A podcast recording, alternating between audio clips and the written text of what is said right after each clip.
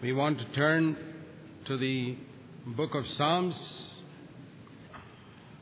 The book of Psalms is more quoted in the New Testament than any other Old Testament book.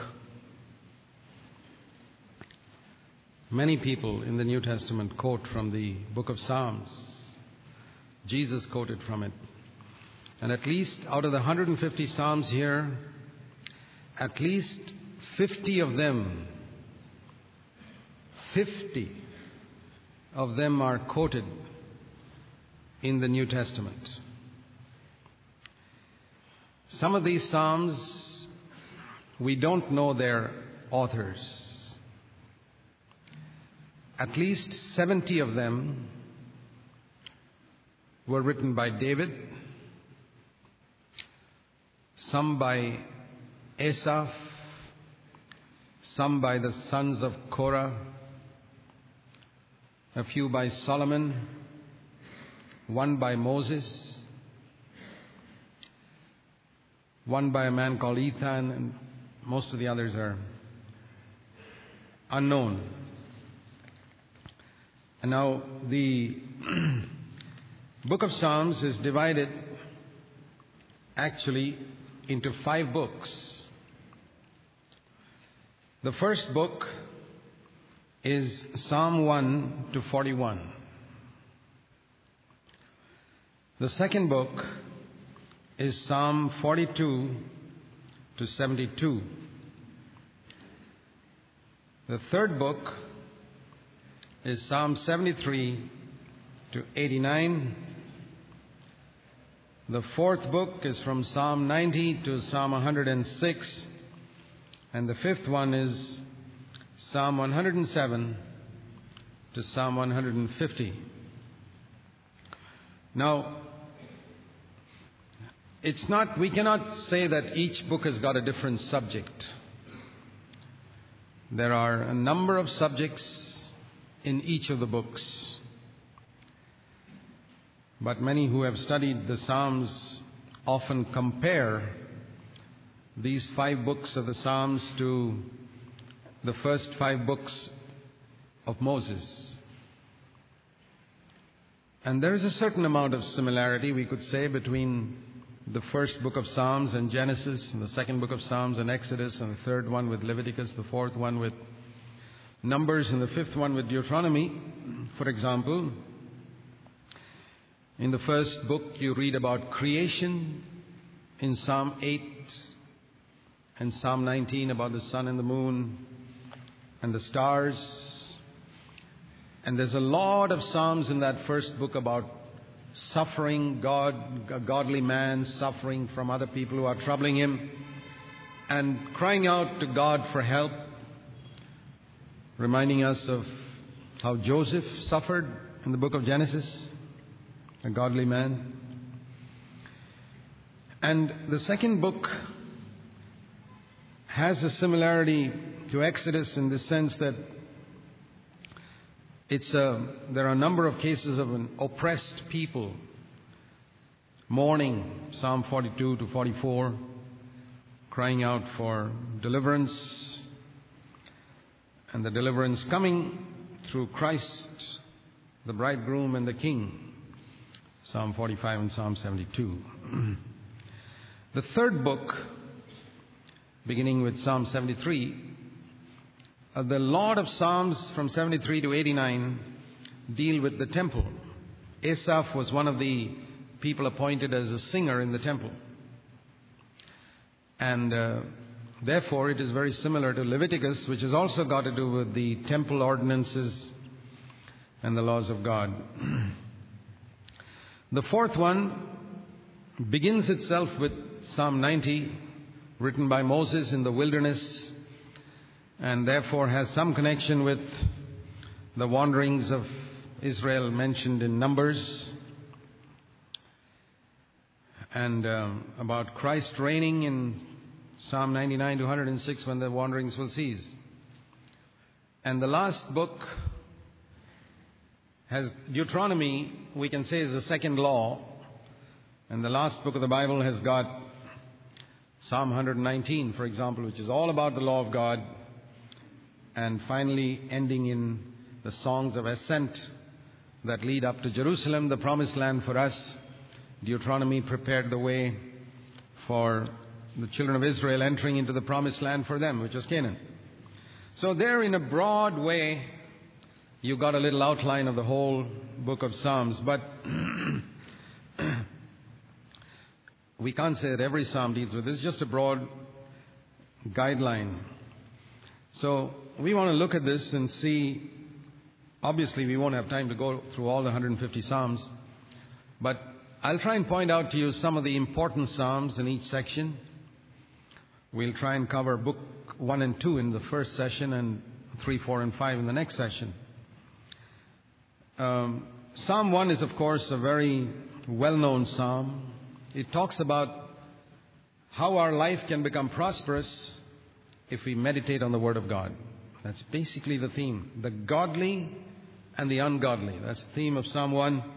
A godly person does not stand in the counsel of the ungodly. But in contrast, he doesn't just sit and do nothing. You see, a lot of godly people, they avoid evil, but there's nothing good in them. It's like the demon that was cast out and the heart is clean and empty. So that demon goes and brings seven other demons and occupies it. So it's not enough to say, verse 1, I don't stand in the way of sinners, I don't sit in the seat of the scornful, I don't walk in the counsel of the ungodly. What do you do then? I fill my heart with the Word of God. I meditate on the law of the Lord day and night, and then I'll be like a tree planted by the rivers of water. In this wonderful verse, the last part of verse 3, whatever he does, he will prosper. What a verse. I'd like to live a life like that, that whatever I do, even in my secular profession, there will be the blessing of God upon the work of my hands. There'll be the blessing of God upon the words of my mouth. This is the way God wants us to live. And if you want to live like that, meditate on the Word of God every day. Take it seriously. Think about it. Think about it. Let it become part of your life.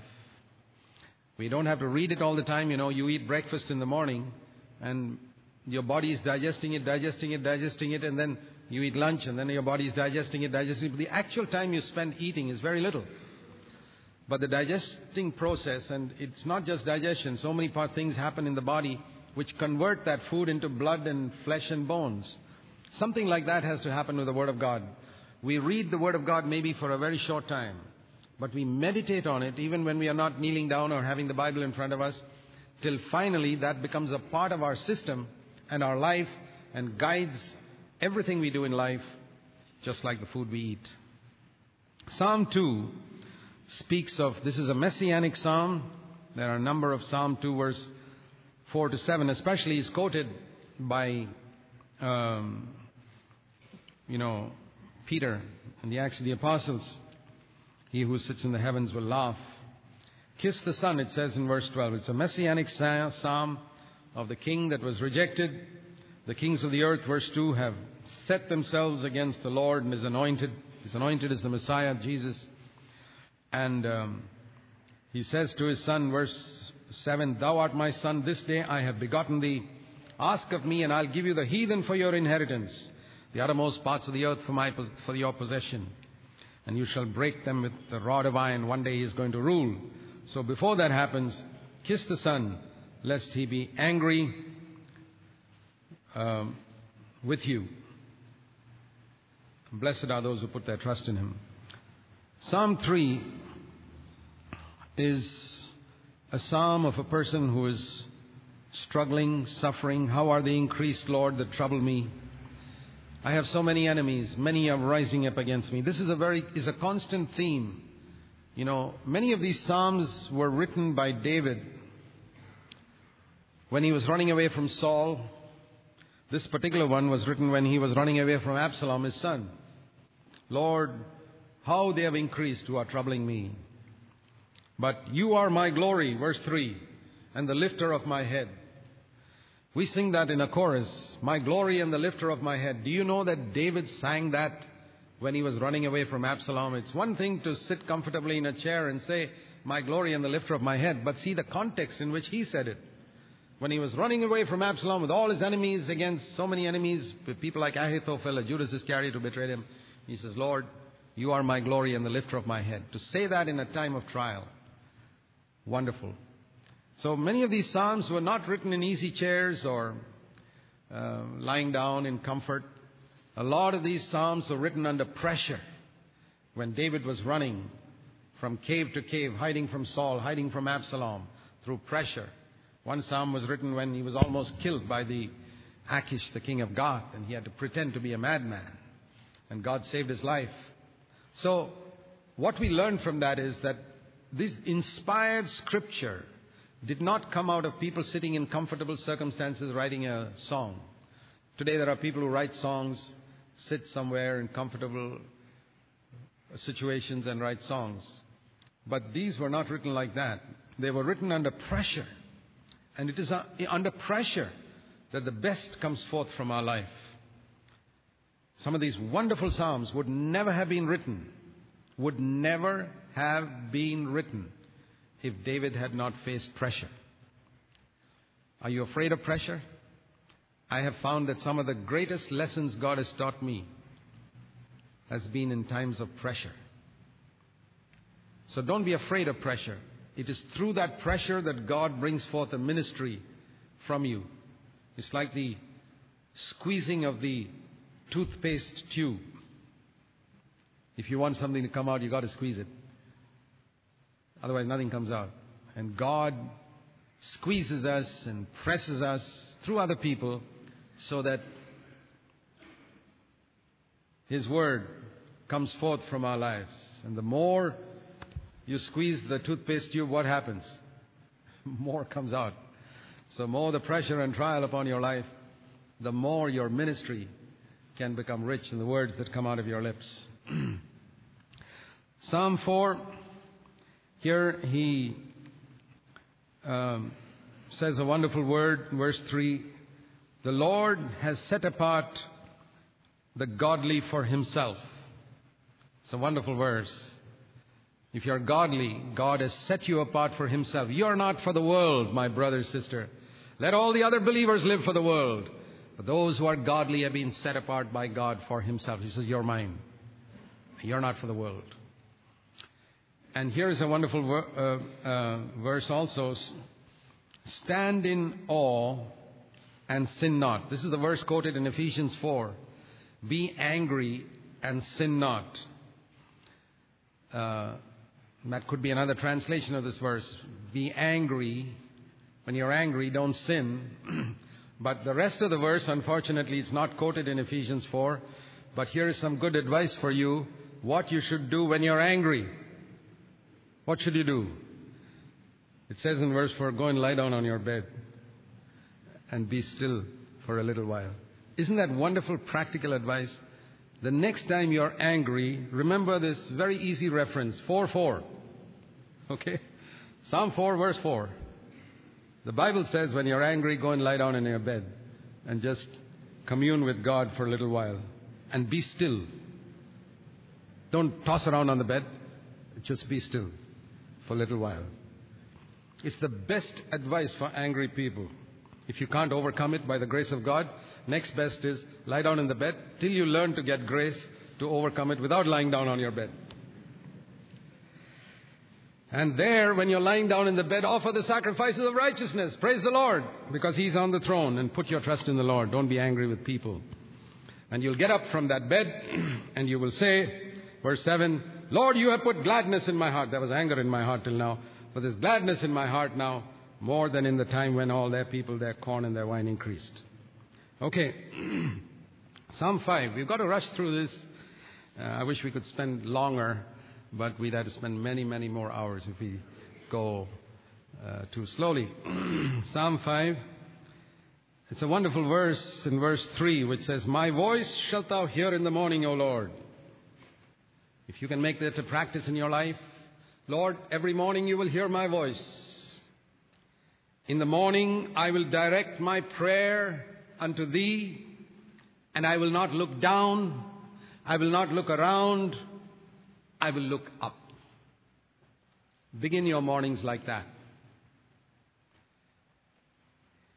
For thou art a God who has pleasure in, no pleasure in wickedness, neither shall evil dwell with thee.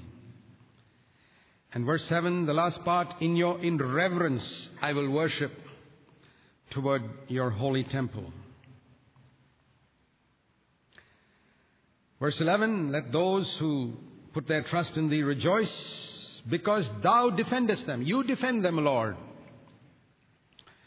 Psalm 6. He says, Lord, don't rebuke me. Chasten me in your hot displeasure. Have mercy upon me. And he tells the workers of iniquity, verse 8, Depart from me, you workers of iniquity, for the Lord has heard my voice. He, has, he will receive my prayer. Verse 10, Let my enemies be ashamed. Many times you see this in the Psalms of enemies and prayer and God answering. Verse 7, uh, sorry, Psalm 7. There's a verse here which says, If, Lord, verse 3, if there's sin in my hands, if I have returned evil to those who were at peace with me, then let my enemy persecute me. I have not done evil to others. It's a very serious thing, thing to do evil to others. I mentioned the other day that there are two types of sins sins where you harm yourself, and sins where you harm other people. For example, most Christians think, as I said the other day, that smoking is more serious than gossiping. It is not. In smoking is a sin in which you destroy yourself. In gossiping, you not only destroy yourself, you destroy another person. How many people believe that gossiping, speaking evil about others, is more serious than smoking or getting drunk? See, we don't understand how the seriousness of doing evil to others. Okay, God is angry, verse 11, with a wicked person every day. Psalm 8. Here is another messianic psalm when it says in verse 4, What is man that thou art mindful of him? That is quoted in Hebrews. Uh, thou hast made him a little lower than the angels, that Jesus took the place of being a little lower than angels, and Hebrews it explains it as because he died. Angels don't die. How did Jesus become a little lower than the angels? Because he died. Angels didn't, don't die. But today you have crowned him with glory and honor, and you have put everything under his feet. Verse 6. And in Hebrews it says that's referring to Jesus, who's got everything under his feet. And we are his body. We can have everything under our feet too. And verse 2 is what Jesus quoted in the temple. When the children were praising the Lord and the Pharisees were all upset with all the noise in the temple. See, some people don't like noisy praise and worship, but Jesus enjoyed it because heaven is full of noisy praise and worship. And Jesus enjoyed it when he saw those children shouting and praising God. It reminded him of heaven. It made him homesick for heaven. But the Pharisees were long faced and they thought children should not praise the Lord. And Jesus said, Haven't you read in the scripture that out of the mouth of babes you have ordained strength? Why? He was referring to praising God. When you start praising God, you have strength to shut up the mouth of the enemy and the avenger. Psalm 8 2. Wonderful verse. The way you shut the mouth of the devil is by doing what those children did in the temple praising God, opening our mouth. That's the thing the devil hates. Sincere praise that comes from the heart is what the devil hates. Just praise the Lord. Say verse 9, O Lord, our Lord, how excellent is thy name in all the earth. Psalm 9, this is speaking about the godly remnant, the wicked one and his follower. When my enemies are turned back, they shall fall, verse 3, in thy presence. Because, Lord, verse 4, thou hast maintained my cause. Verse 9, the Lord will be a refuge for the oppressed. And verse 10, those who know, know the name of Jesus will put their trust in thee because thou hast not forsaken them. And here's a picture of resurrection in verse 13, the last part. Thou that liftest me up from the gates of death, a prophecy of the resurrection. Psalm 10 is about, again, about the wicked one and the vision of the man of faith. The wicked one, verse 4, through the pride of his face will not seek after God. But God is the one who, verse 18, cares for the fatherless and the oppressed people of earth so that the evil men in the world may not oppress them or terrify them anymore. Psalm 11 is again about the wicked and the righteous. And it says in verse 5, a very interesting verse, that the Lord tests the righteous people. But the wicked and the one who loves violence his soul hates. Now he's contrasting the righteous and the wicked. So when it says that God hates the wicked, what he should say is he loves the righteous. That's the opposite. That verse should read like this The Lord loves the righteous, but he hates the wicked. But what does it say? He hates the wicked, but he tests the righteous. Testing is a mark of his love. When God tests you, it's like a child having an, a test, an examination. What is the purpose of the examination? To give him a promotion, to put him into the next standard next year. Why does God test you? To give you a promotion. Okay, Chapter 12 is again about wicked people and deliverance. He says, Help, Lord, because godly people are ceasing. It's very difficult to find a godly man on the earth nowadays. I believe that's a psalm which has great relevance for the time in which we live. Help, Lord, godly people are getting reduced day by day. Faithful people are not found among the children of men. Everybody speaks vanity. They speak with flattering hearts and hypocritical hearts and see it's their speech. Notice the emphasis here on when it says the godly people are not found is because the speech of everybody is ungodly. The mark of a godly man is his speech. They speak emptiness. Verse 2, they speak flattery. They speak with a double heart, hypocrisy. The Lord will cut off flattery. The Lord will cut off the proud tongue. And the ungodly man says, verse 4, Our lips are our own. We will speak what we like. That is the mark of an ungodly man. He has got no control over his tongue. James says the man who can control his tongue is a perfect man who have said, With our tongue we will prevail. We will overcome with our tongue. No. The Lord, in contrast to that, a godly man remembers, verse 6, that the words of the Lord are pure words, like silver tested in a furnace seven times. That means, I read it like this. The ungodly man says, My lips are my own, I'll just speak whatever I like. The godly man, when he thinks of saying something, he throws it back into the furnace. Should I say it or not? Takes it out, should I say it like this? No. Throw it back again. And throws it back seven times into the furnace and then decides how to speak. Rewrites his letters perhaps seven times before he sends out that letter, particularly if it's a, a strong letter of rebuke or something like that. That's how a godly man does things. Okay, 13. Lord, how long will you forget me? He's talking about the enemy again and the victory of faith. I will sing to the Lord because he's dealt bountifully with me.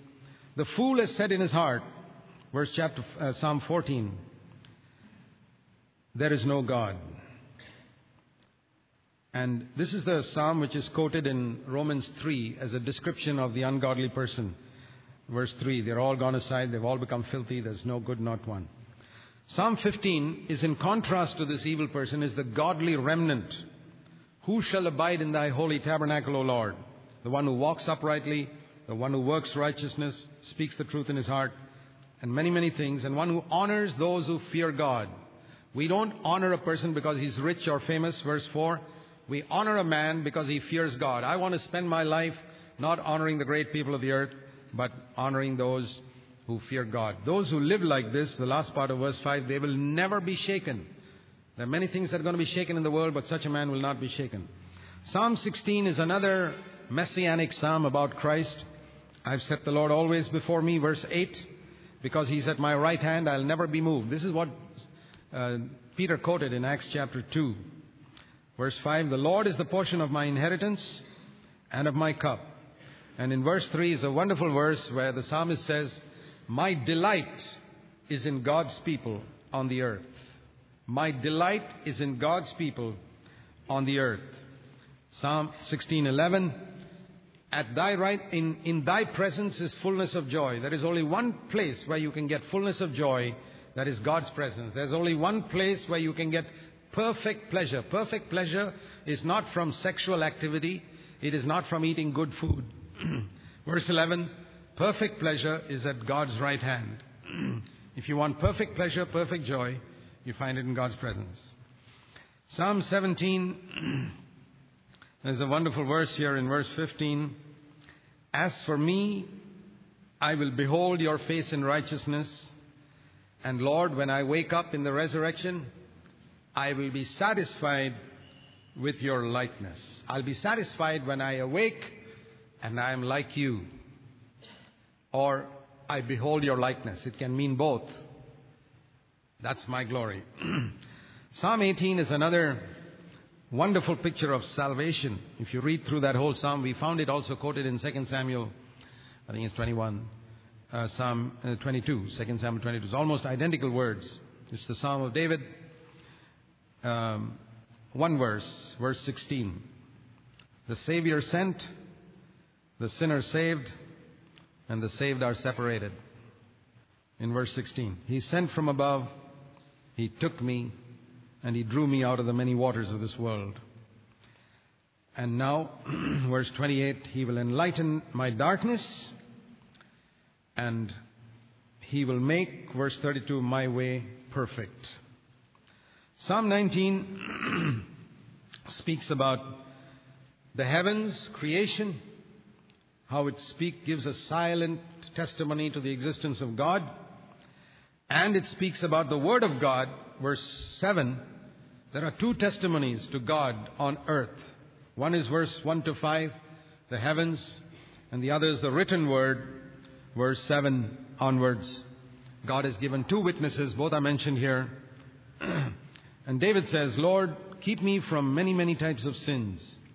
Many types of sins are described in verse 12 and 13 errors, secret sins, presumptuous sins, and uh, the great transgression. Verse 13. I don't have time to explain all that. But here's one sin we can keep ourselves from the words of our mouth. Verse 14. Lord, let the words of my mouth and the meditation of my heart be acceptable in your sight. Psalm 20, I'll pick out one verse, verse 7. Some trust in chariots, some in horses, some in money, some in this, that, and the other, but we will trust and remember the name of the Lord our God. Psalm 21, one verse, verse 4, verse 2 first. Thou hast given him his heart's desire and not withholden the request of his lips. He asked, verse 4, he asked life of thee, and you gave him eternal life. Praise God. psalm 22 is another messianic psalm. We can take Psalm 22, 23, and 24 together. Psalm 22 speaks of the cross, the past. Psalm 23 speaks about the present. The Lord is my shepherd. Today I shall not want anything. Psalm 24 speaks about the future when the King of glory verse says 24 7 is going to come and open the gates and going to reign upon the earth. These three Psalms go together. It speaks of the past, present, and future. Psalm 22 speaks of the cross. My God, my God, why have you forsaken me? Verse 6, Jesus was like a worm and he was poured out like water. Verse 14, and they parted his garments. Verse 18, dogs surrounded him. Verse 16. But there's a resurrection there, which is quoted in Hebrews. Verse 22 I will declare your name to my brothers. That is quoted in Hebrews. He is not ashamed to call us brothers. And you who fear the Lord, this is the testimony, praise and testimony. I will praise you in the midst of the congregation. Jesus says that, and we follow him, praising God in the midst of the church. And all you who fear the Lord, praise him. Who are the ones who should be praising him? Those who fear God. If you don't fear him, keep quiet. But if you fear him, Praise, praise. You see, the result of the cross is verse 22, praise. Verse 23, praise. Verse 25, praise. Verse 26, praise. Verse 27, worship. Verse 29, worship. and then, verse 30, a seed shall serve him. So you see, it's praise, praise, praise, praise, worship, worship, worship, worship, and then one verse, okay, serve him after that. How little we praise and worship him. Psalm 23 The Lord is my shepherd, I shall lack nothing. It's a beautiful psalm. I don't need to go through it. You know, he makes me to lie down. He, it's all what he does. So often we emphasize what we do. I do this and I do that. This is him. He makes me to lie down.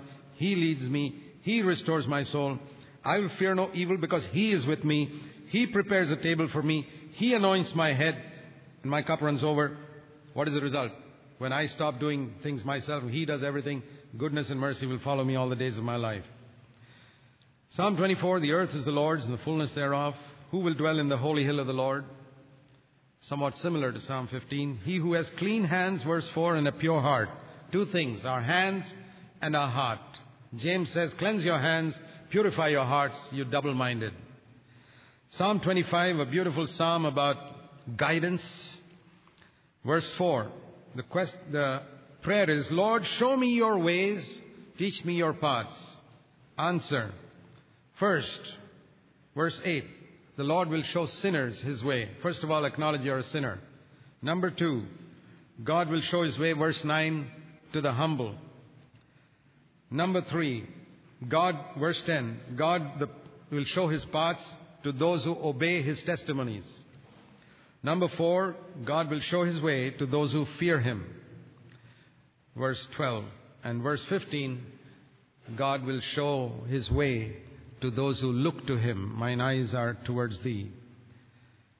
Psalm 26 Judge me, O Lord. A man is asking the Lord to judge him. Verse, because I walked before you in integrity. Examine me, O Lord. Verse 2. Very good prayer to pray. Verse 8. I have loved the habitation of your house. Psalm 27, verse 4. One thing I have desired of the Lord, that will I seek after all the days of my life. I just want to see the beauty of the Lord. Psalm 28, verse 7 The Lord is my strength and my shield. Psalm 29 speaks of the voice of the Lord. Many times in that psalm it comes. Seven times, verse 3 to 9. The voice of the Lord, the voice of the Lord, the voice of the Lord. The importance of hearing God's voice, like in Genesis 1. And when you listen to that, verse 11, you will get strength and peace. Psalm 30, verse 11 Thou hast turned my mourning into dancing. To, the, to the, this end, that my tongue, verse 12, may sing praise to you and never be silent. Psalm 31, verse 11, I was a reproach among my enemies, but I trusted in you, verse 14. And verse 19 is a beautiful verse. How great is God's goodness to those who fear Him, who trust in God publicly before the sons of men. You will hide them, verse 20, from the strife of so many people speaking against them, the wagging of tongues. You will hide them and keep them secretly in your pavilion from all the people who wag their tongues at them. Psalm 32 is the psalm of the person whose sin is covered, not cleansed. There's no cleansing of sin in the old covenant. Blessed is the man whose transgression is forgiven, whose sin is covered. There's forgiveness and covering. Cleansing came only after Jesus died. The blood of Jesus cleanses us. The blood of bulls and goats could only cover it. It's like a blackboard where your sins are covered with a sheet, and a blackboard where everything is cleansed away with a wet sponge. There's a lot of difference between Old Testament and New Testament. But till I acknowledged my sin, my, your hand was heavy on me, verse 4. But when I acknowledged my sin, I was forgiven. And now that I'm forgiven, verse 8, I will in, uh, the Lord says, I will instruct you and teach you. I will guide you with my eye. Don't be stubborn anymore for the rest of your life. Psalm 33, verse 12 Blessed is the nation whose God is the Lord, the people whom he has chosen for his own inheritance. Psalm 34 I will bless the Lord not once in a while, but at all times. This poor man cried. Verse 6 And the Lord heard him. Verse 7 The angel of the Lord surrounds those who fear him and delivers them. Taste and see, verse 8, that the Lord is good. Verse 15 The eyes of the Lord are upon the righteous, and his ears are always open to their cry. Verse 19 Many are the afflictions of the righteous, Don't think that if you're righteous, you won't have problems. But the Lord delivers out of all of them. Verse 20, messianic. He keeps all his bones, not one of them will be broken. Psalm 35 is a request to God to be my advocate. Plead my case, O Lord. You be my advocate with those who strive against me. Let me not reply to those who criticize me. You speak on my behalf to them. A very good example to follow. False witnesses, verse 11, have risen up against me, but I have not treated them the way they treated me. Psalm 36 is again a contrast between the wicked person, about whom it says in verse 1, there is no fear of God before his eyes. In contrast, you see what God is like. He's, verse 5, full of mercy, faithfulness, righteousness, loving kindness, verse 7, and so on. And those who trust in him verse 8, will be abundantly satisfied with the fatness of your house. You will make them drink the river of thy pleasures. And here's a wonderful verse, verse 9. We don't look inside ourselves. In thy light, we will see light. That means it's only as you come into God's light you can see your true condition. Psalm 37 is another wonderful psalm. Verse 4 If you delight yourself in the Lord, He'll give you all the desires of your heart. If you commit your way to Him, verse 5, He will bring it to pass. Verse 7, if you rest in the Lord and wait patiently for Him and don't get upset with what's happening around you, He'll work out His purposes for you. What Jesus said, verse 11, the meek will inherit the earth. Jesus knew Psalm 37. Verse 21, people who borrow things and don't return it are wicked people. Verse 23 The steps of a good man are ordered by the Lord. And one godly man said, The stops of a good man are also ordered by the Lord. God leads people, his people on, and sometimes tell them, tells them to stop. Psalm 38 speaks of the suffering saint and confession of sin. He says in verse 11, My lovers and my friends are far away. My relatives don't care for me. But verse 21, Don't forsake me, O Lord. Psalm 39 says, the carefulness this man has over the use of his tongue. I said, verse 1, I will take heed to my ways that I don't sin with my tongue. Verse 4, Lord, make me to know the measure of my days. Lord, help me to remember I've only got a few days on earth. Psalm 40 is another wonderful psalm about Jesus. Verse 8, I delight to do thy will, O God. He lifted me up from the miry clay, verse 2, and put my feet on a rock. Psalm 41 speaks about the blessing that comes upon those who care for poor people.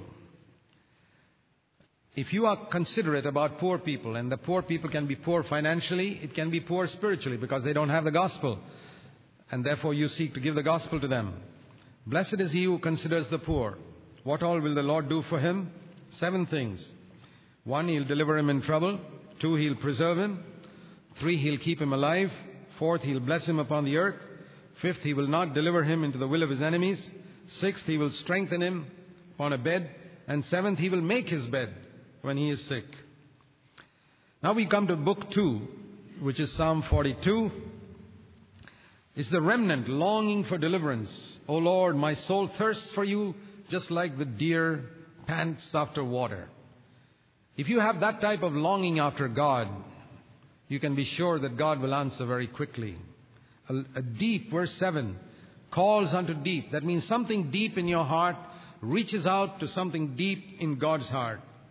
And if you're like that, even though other people around you say, Where is your God? Verse 10, he says to his soul, Why are you cast down? Why are you discouraged? Hope in God. Verse 11, I will still praise him. Psalm 43 is another of those psalms crying against the wicked. Here's a wonderful verse. Verse 3 Lord, send out your light that is your revelation on your truth. Lord, I need revelation on your truth. Send out your truth and your light.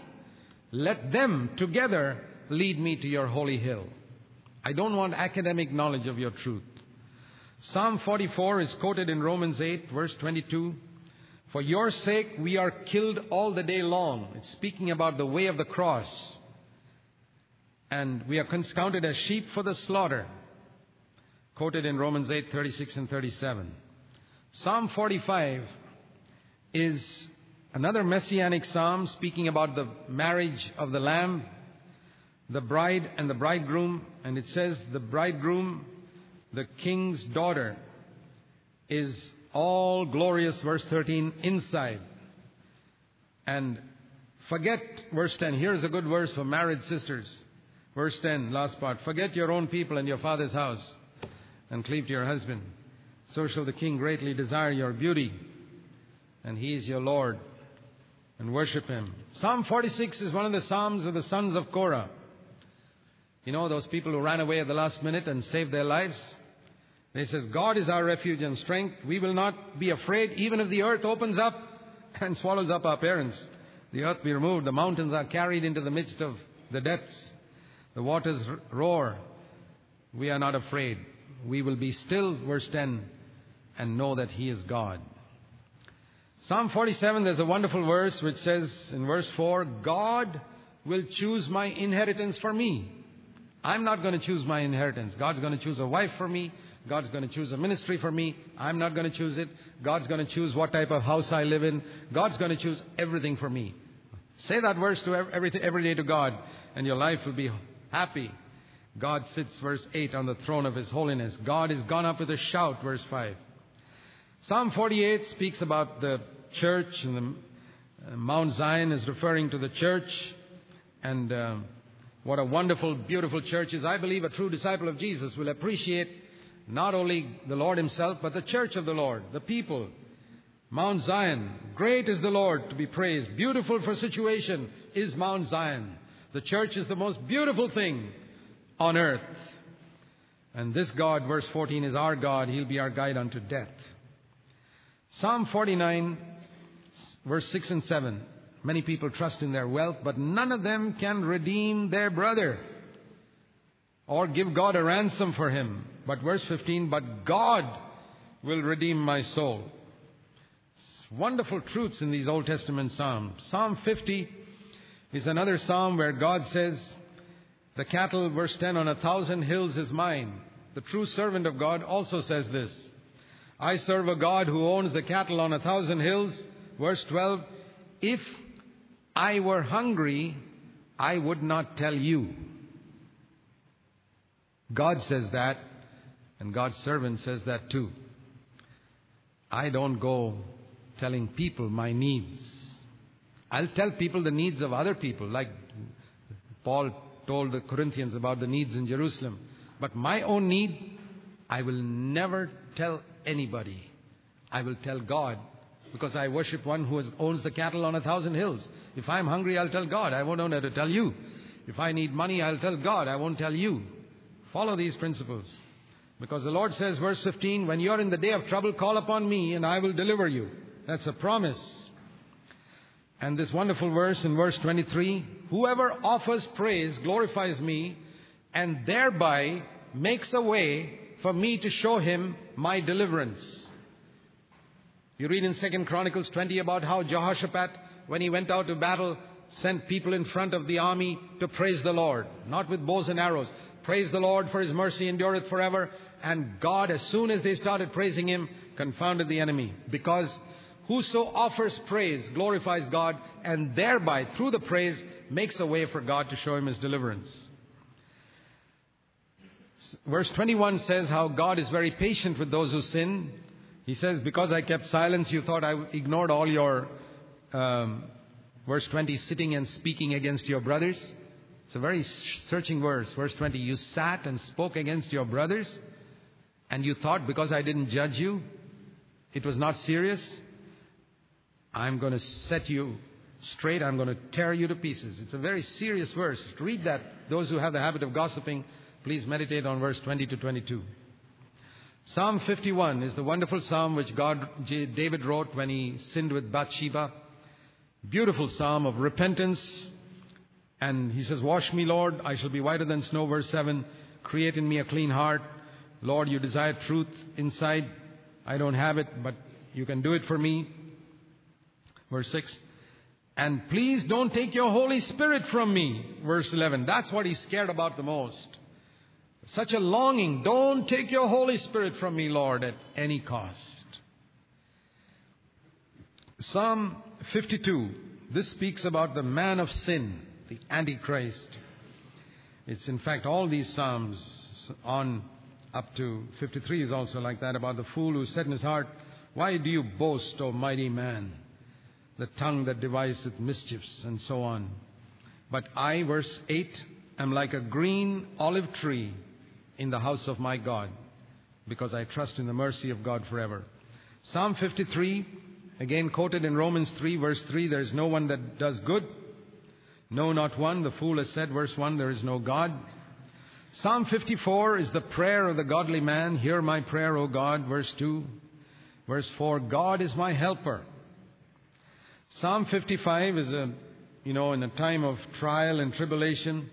He says, My heart is pained within me, verse 4. And here is this, uh, a little verse which tells us how often David prayed. Verse 17. Evening and morning and noon I will pray. You see, the, uh, the Jewish day began in the evening at sunset, till sunset the next day. So he says, evening, morning, and noon. The beginning of the day, middle of the day, end of the day, I'm going to pray, and you will hear my voice. He was a man of prayer. Verse 22. And when you go to God like that, cast your burden upon Him. Don't come away from God's presence with your burden. Cast it on him, and he will sustain you.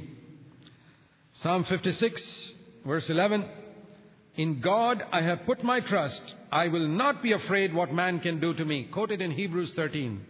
We have confidence to say, I put my trust in God. I will not be afraid what any man can do unto me. Psalm 57, an expression of praise to God twice in verse 5 and verse 11. Be thou exalted, O God, above the heavens. We sing that. O Lord, be thou exalted in my life. Let your glory be above all the earth. The cry of praise. Because, verse 1, in the shadow of your wings I will stay until all these calamities around me pass away. I'm just picking out some good verses for you to think about and meditate on later on. You could spend many hours thinking about these verses. Psalm 58 verse 3 tells us that people begin to tell lies from the time they are born. That's the first sin they begin to tell. A baby begins to lie even before it can speak. It cries pretending that it is in pain.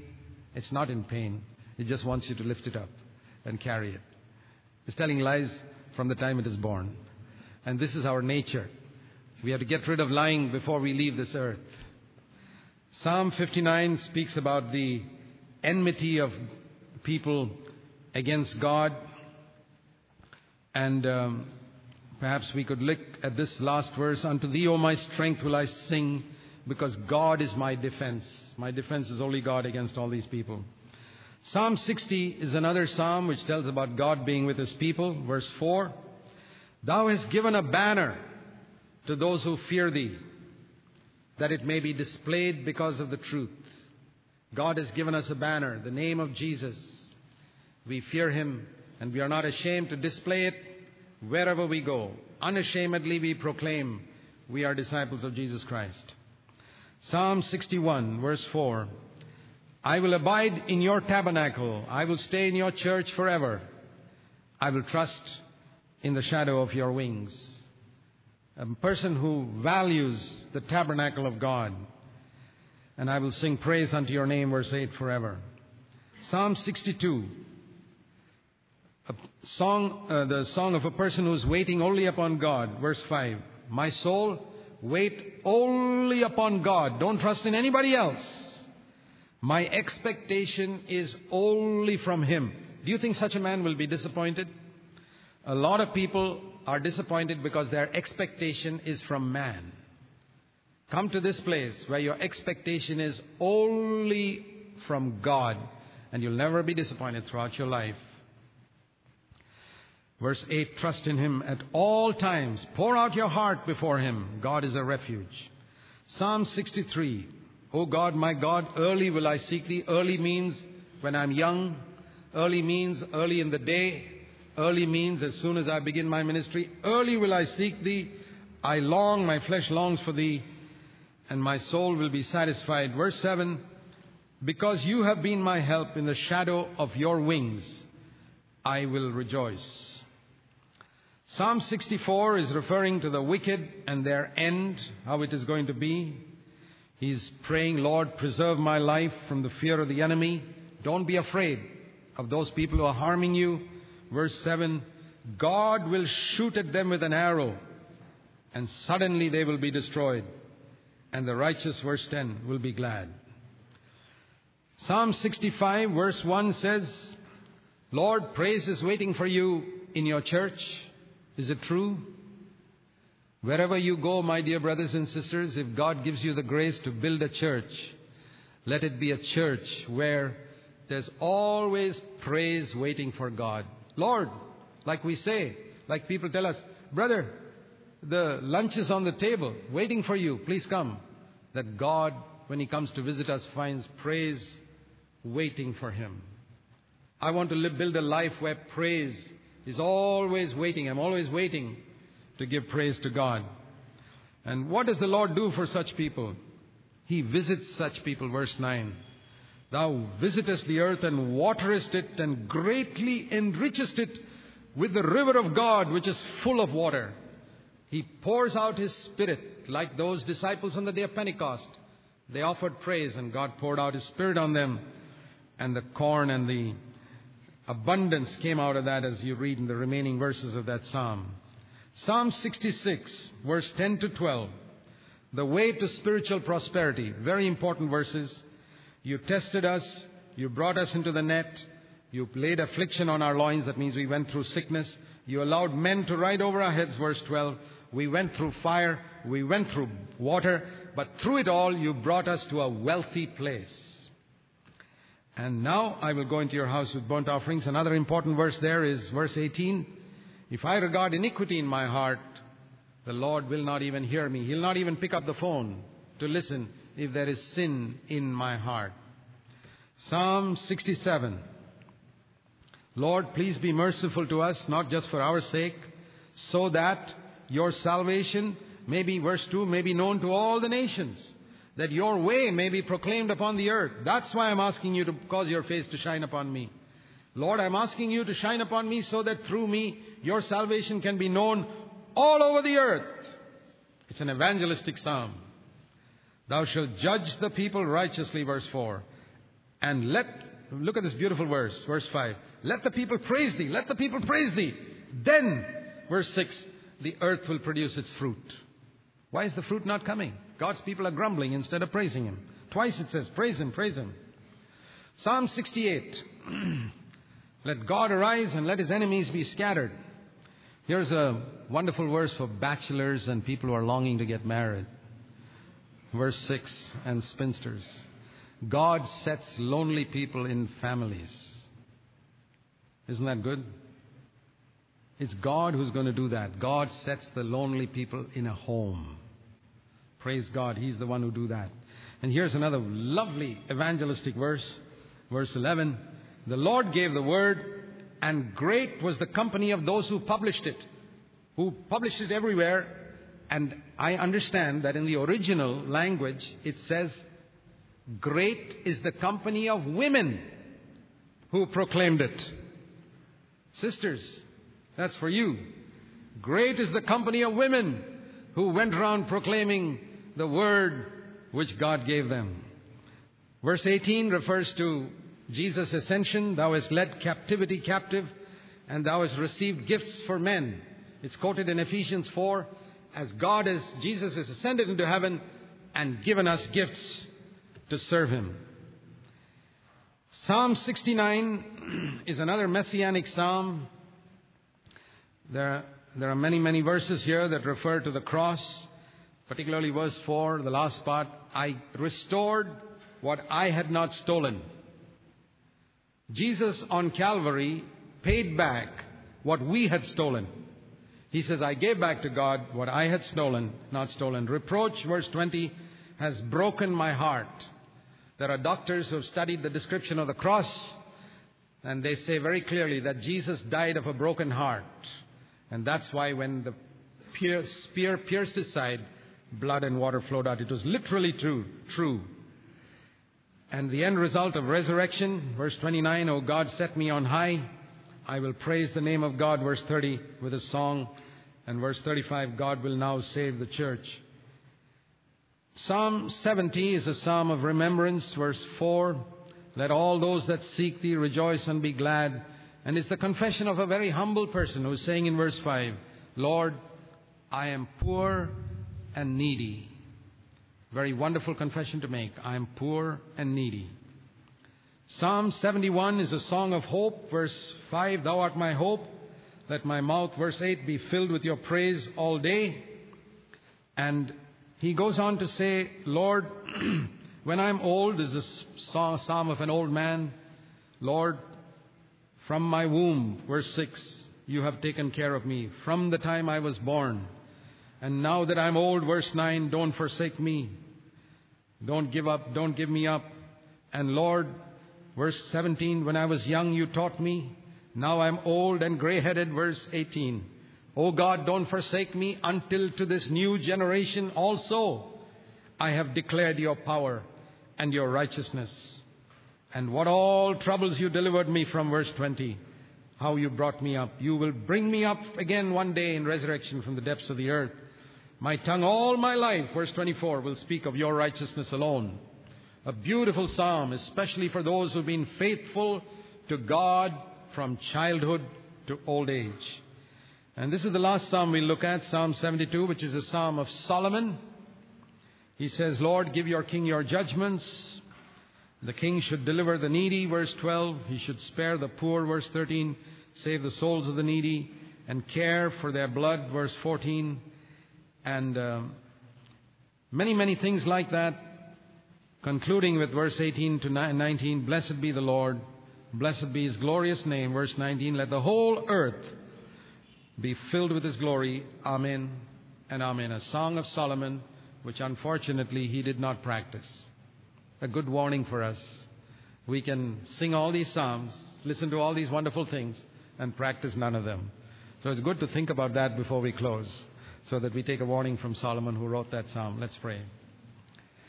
Heavenly Father, help us to take seriously the things we hear, that we can live in the spirit of praise and trust and faith that you will overcome our enemies and you will lead us into Zion to build your church in our land. In Jesus' name, Amen.